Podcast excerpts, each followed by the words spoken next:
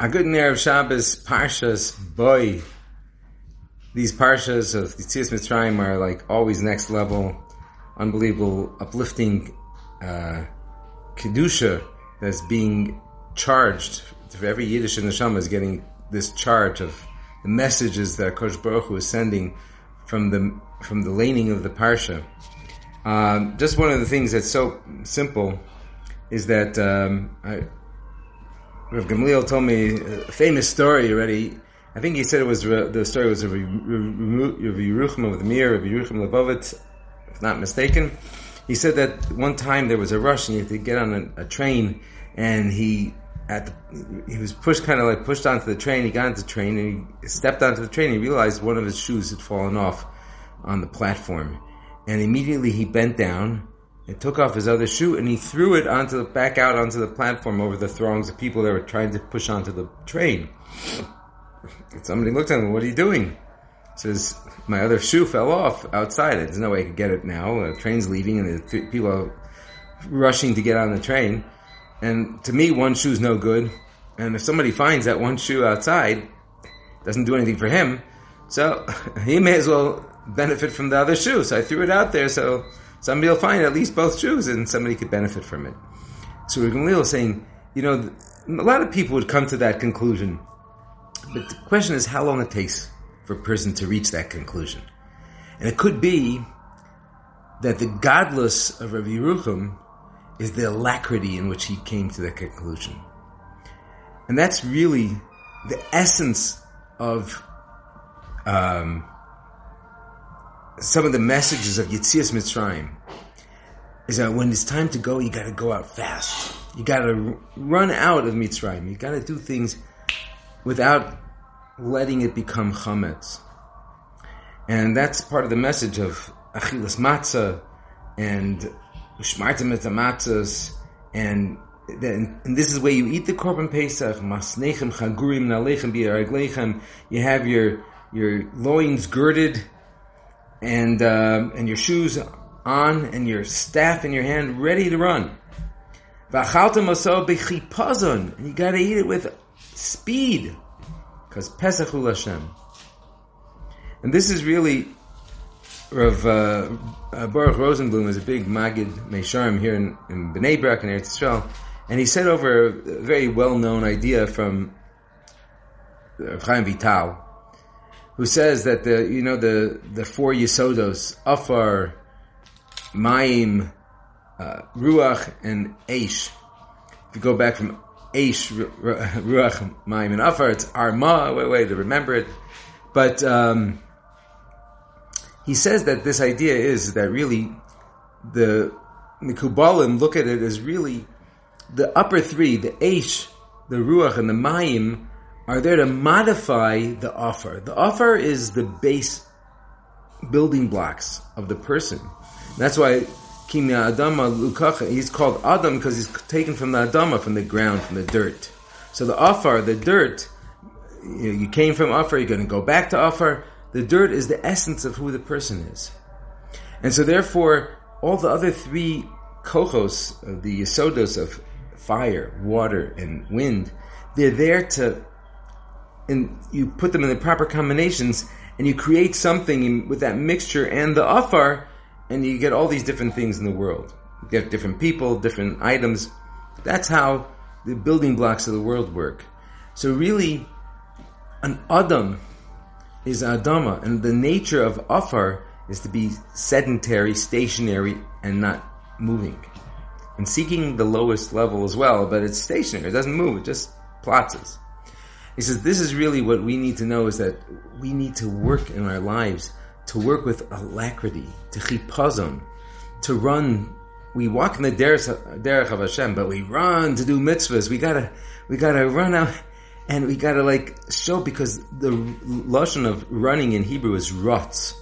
Rotz is is is the root of the word rotzon, is your will and what you really really want, and that's part of leaving Mitzrayim is that we get taken out of the land, of Eretz Mitzrayim. And the word Eretz, though, is that's potential to transform it into ruts, into running. And, and that's really what our tachlis of Yitzias Mitzrayim is, is to learn how to do our mitzvahs and be connected to Kosh Baruch Hu, but to do things with alacrity. Not to do things slovenly, not slavenly, slovenly, like, oh, okay, alright, I gotta go to shul, alright, I'll put my, get my talis and tefillin. You gotta be excited. That's the whole point, is to, is to transform yourself that that afar of who you really are, the building block is going to be influenced by the Aish and the Ruach and the Mayim. And all these other midos are going to be able to be mixed in to try to uplift up the person and to make him close to Akash Baruch make him, I guess, to reveal the real ratzon of the eretz of the person. So I just wanted to say that that's part of our message that we need to have that Kosh Baruch Hu should give us this bracha, that we should always be able to see the opportunities Hashem gives us and recognize that so many times we have this tendency just to, to do nothing. And nowadays, you might be watching this or listening to this on one of these devices that kind of like, you don't have to do anything. It's all being done for you. You just press a button and everything's done. Sometimes we have to understand that in order to to accomplish things in life, we can't just have it all given to us. We have to do some, make some kind of effort to attain it. But the flip side is very scary. We know the flip side in last week's Parsha, we saw how that Moshe Rabbeinu, he went, you know, he was coming from Midian with his wife and, and she had a baby and, uh, they came to the hotel and he was you know, devoured by a serpent. And Tzipora saw this and she took a, a, rock and she gave a bris milah to her son. And then the serpent went away and Moshe Rabbeinu was saved and everything was fantastic. Question is, what was going on here? But Moshe Rabbeinu said, ah, we don't have to do a bris, I'll wait. No, no, no. There's a question that he had a shaila. Hashem said that he's got, they gotta go. And she's having a baby, so she had the baby, should she wait and not listen to Hashem who says you got to go? Or should we go and then maybe on the way find a place that we could rest close to Mitzrayim and then we could do the bris there? And that's the way he chose it. But the why did God send a serpent or an angel to, to devour Moshe Rabbeinu and threaten his life? It seems to be because he was misasek with the malon first. He was he was dealing with his lodging before doing the bris milah. In other words, he should have gotten there. He should have taken out the, the baby in the basket and his, you know, little attaché case with his bris materials and, you know, so called out kvater right there, done the bris, and then, okay, now let's check into the hotel. That's what it seems to be. But it seems a very, very dacus, very, very, very thin line and it could be that Moshe Rabbeinu, who was trying to take the Yidden out of Mitzrayim, he was trying, he needed to be exceedingly meticulous in this idea of Zrizus and not be, you know, as a, to the chipazon. He needs to rile up the Jewish people to get them to come out of Mitzrayim, not to delay, not to pull uh, Lot's wife on anybody. You know, to everybody's got to get out and gotta, we got to go. And I think that this is maybe the part of the message why Kosh Hu wanted Moshe Rabbeinu to realize when it comes to mitzvah, the mitzvah's got to take number one priority. Everything else, because if you if you let the the lodgings, which is where you're going to rest and sleep, and you're going to have to stay there for three days. So I understand why Moshe wanted to make sure it's going to be arranged, and then they could maybe you know relax after the bris again, uh, I, I can't understand the true depths of this, but I think that part of the message is, is that we gotta like take priority of the mitzvahs and the ruchnias before we take priority of the lodging, even though it would be logical and helpful. And, um, you know, that might be why that, uh, really most poskim say that a person should not eat until after he's davened. I know there's a lot of Hasidic people who feel that how could I daven without having koach, and therefore they eat. Not a simple thing. Um, I'm not a posek, but uh, the way I brought, was brought up is, you know, maybe if you need a coffee, you take coffee, but you know, to eat, not so simple. That might be prioritizing your body. Even you're going to use your body for a mitzvah.